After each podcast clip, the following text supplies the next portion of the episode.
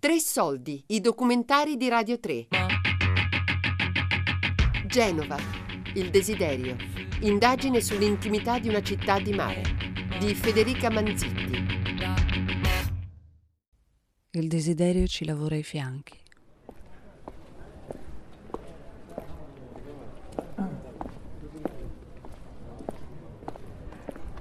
Se, se, mi vedeste ora capireste come ha lavorato su di me e quanto ancora abbia da lavorare. L'unica certezza è il cambiamento. E allora, se l'unica certezza è il cambiamento, possiamo gestirlo attraverso la nostra volontà. E se non abbiamo volontà? Io ad esempio non ce l'ho. Possiamo gestire il cambiamento attraverso i nostri desideri? Dove ci portano i desideri? Come ci hanno insegnato a scuola dalle suore, verso la perdizione. Se volessimo proprio perderci. E è una vita che cerco di seminarmi e non mi è ancora riuscito. Sì, il desiderio ci lavora ai fianchi. Il desiderio ci trasforma ci trasfigura.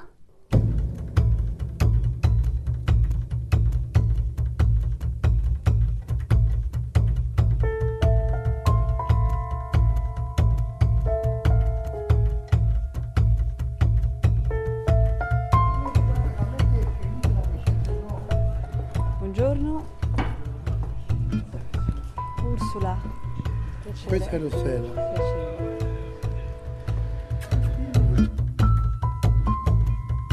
Che noi siamo animali, esseri umani, piante, città, grumi angosciosi di pulsioni e speranze, puro pensiero, il desiderio ci trasfigura. Quando ero un po' essere umano, un po' grumo angoscioso di pulsioni e speranze, vivevo in Vico del Campo, a Genova e per andare a scuola prendevo Vico della Croce Bianca. La via proibita, scura, sordida, magnetica. Prima erano molto, molto, molto, molto di noi ed erano più amici, tante amiche mie, specie amiche mie, amiche veramente che stanno pure con me, sono tutte Dio, se le ha portate via tutte.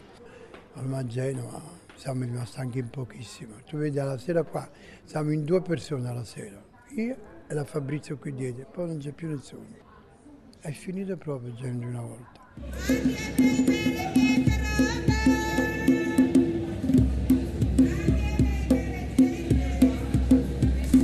Trent'anni fa, Croce Bianca era la strada dei travestiti.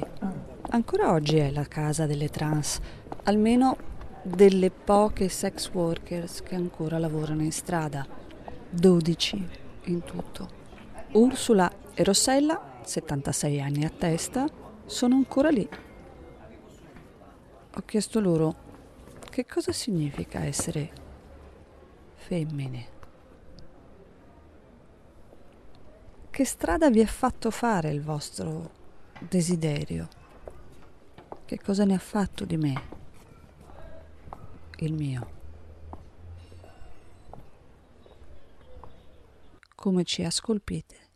Da ragazzino perché ho giocato al pallone, eh, quando avevo i miei 3, 14, 15 anni, 17 anni ho giocato eh, quarta serie, promozione, ho fatto tante cose. Poi sono venuto a Genova, era già questa cosa qua che era quello che era, solo che però eh, se ne approfittavano i giocatori che se ne accorgevano di me e allora io scappavo da tutte le parti. E poi ho preso quattro anni di squalifica perché filmai quattro parti di, di, di città come giocatore, come giocatore.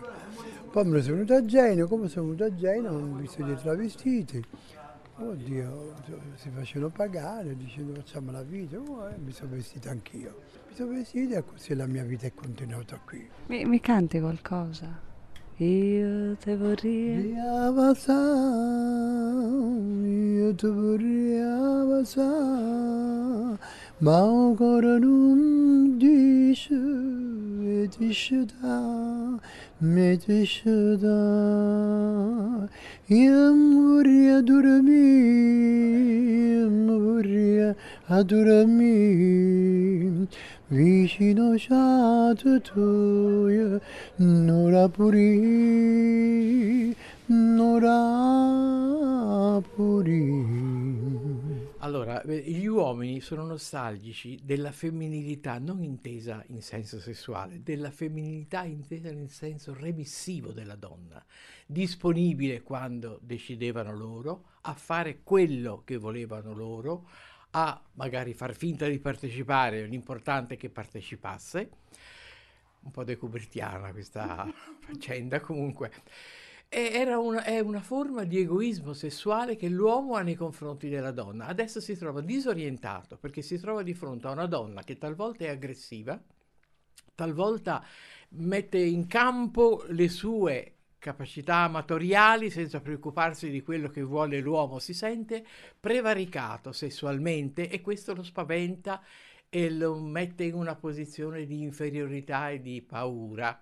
È tutto lì, io non credo che cerchi questa grande femminilità e se la cerca la venga a cercare in noi, quando questa femminilità mi sembra molto apparente poi in definitiva perché poi il nostro DNA è maschile, non illudiamoci, quindi abbiamo un modo di pensare, di amare di concepire il sesso in maniera sia maschile che femminile, può essere più preponderante l'uno o l'altro delle situazioni, ma c'è sempre presente tutte e due le situazioni.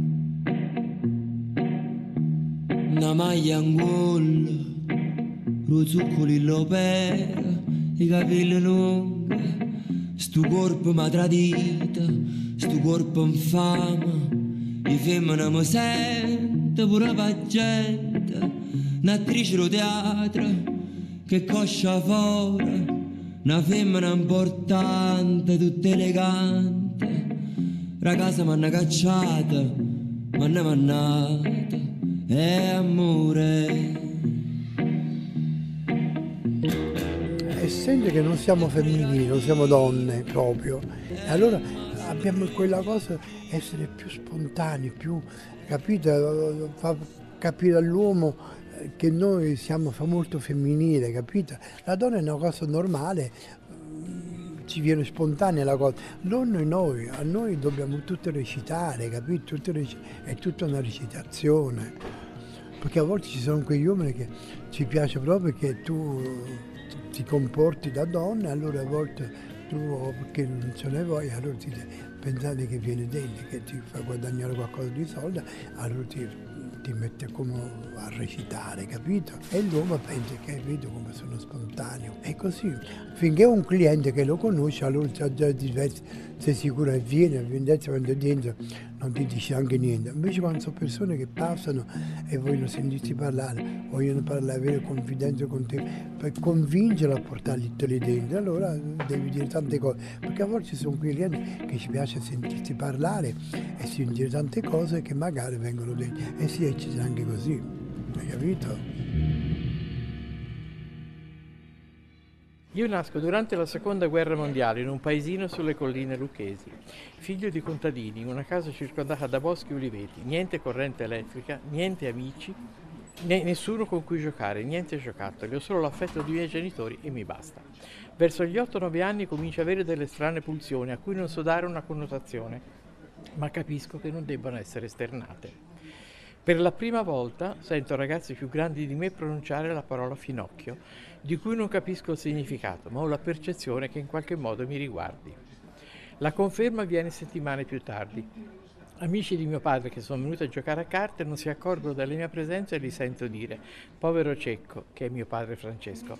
Poteva capitargli una disgrazia, tipo figlio cieco, paralitico, storto, ma finocchio no, veramente troppo. Non dico niente a nessuno e mi chiudo in un'angoscia inconfessabile. Una sera, poco tempo dopo, piove a dirotto. Io esco e rimango per lunghi minuti immobile sotto la pioggia. I miei mi vedono e mi trascinano in casa, pensano che sia pazzo, ma io non sono pazzo. Ho sentito mia madre che diceva che se mi bagnavo e non mi asciugavo immediatamente prendevo una polmonite e con la polmonite potevo morire. Ecco, io volevo prendere la polmonite perché volevo morire. e pensavo con angoscia al mio futuro. Non volevo fare la fine di mio nonno, di mio padre, di mio fratello a zappare la terra. Odiavo il lavoro dei campi. Volevo invece aiutare mia madre nelle faccende domestiche. Ma mia sorella mi allontanava e diceva: Vai, vai, queste sono cose da donna. Poi c'era un grande problema. Sarei diventato adulto, avrei dovuto fidanzarmi, sposarmi e anche questo era a fronte di una grande inquietudine. Nella mia mente di bambino avevo già studiato come evitare tutte e due le cose. Mi sarei fatta prete. L'idea è tramontata ben presto. Verso i 14-15 anni faccio una scoperta. Ci sono tanti ragazzi come me e anche adulti e nessuno vive la vita nel modo angosciante come la vivo io.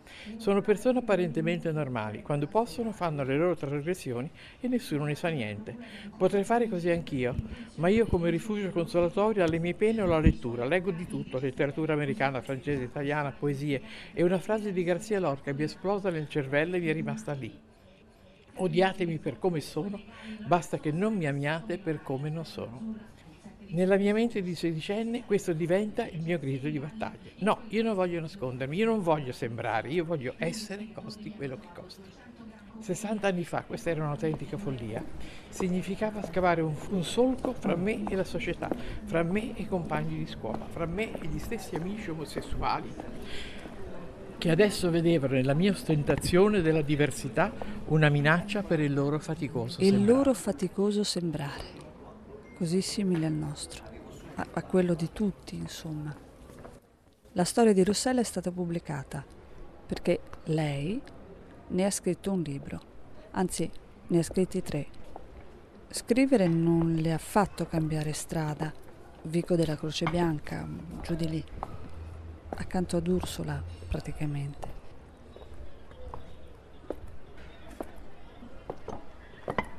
Quello che desideriamo ci guida.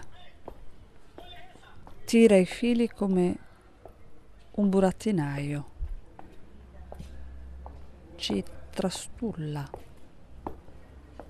ci lavora ai fianchi.